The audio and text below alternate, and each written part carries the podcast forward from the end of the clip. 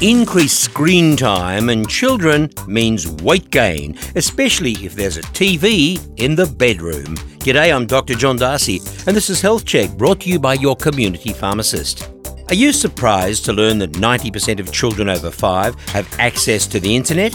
Screen time means that they're sitting or lying down, and as we were born to move, this leads to reduced physical development and activity. If the screen time is a TV and is associated with extras like playing games, a US study showed that these obsessed 12 year olds were 2.5 kilos heavier than their peers. Now, we know that chubby teenagers are often overweight adults, and that overweight leads to obesity, and with so many nasty consequences, they all follow. I'm Dr. John D'Arcy, and this is Health Check brought to you by your community pharmacist. Remember, Ask your pharmacist.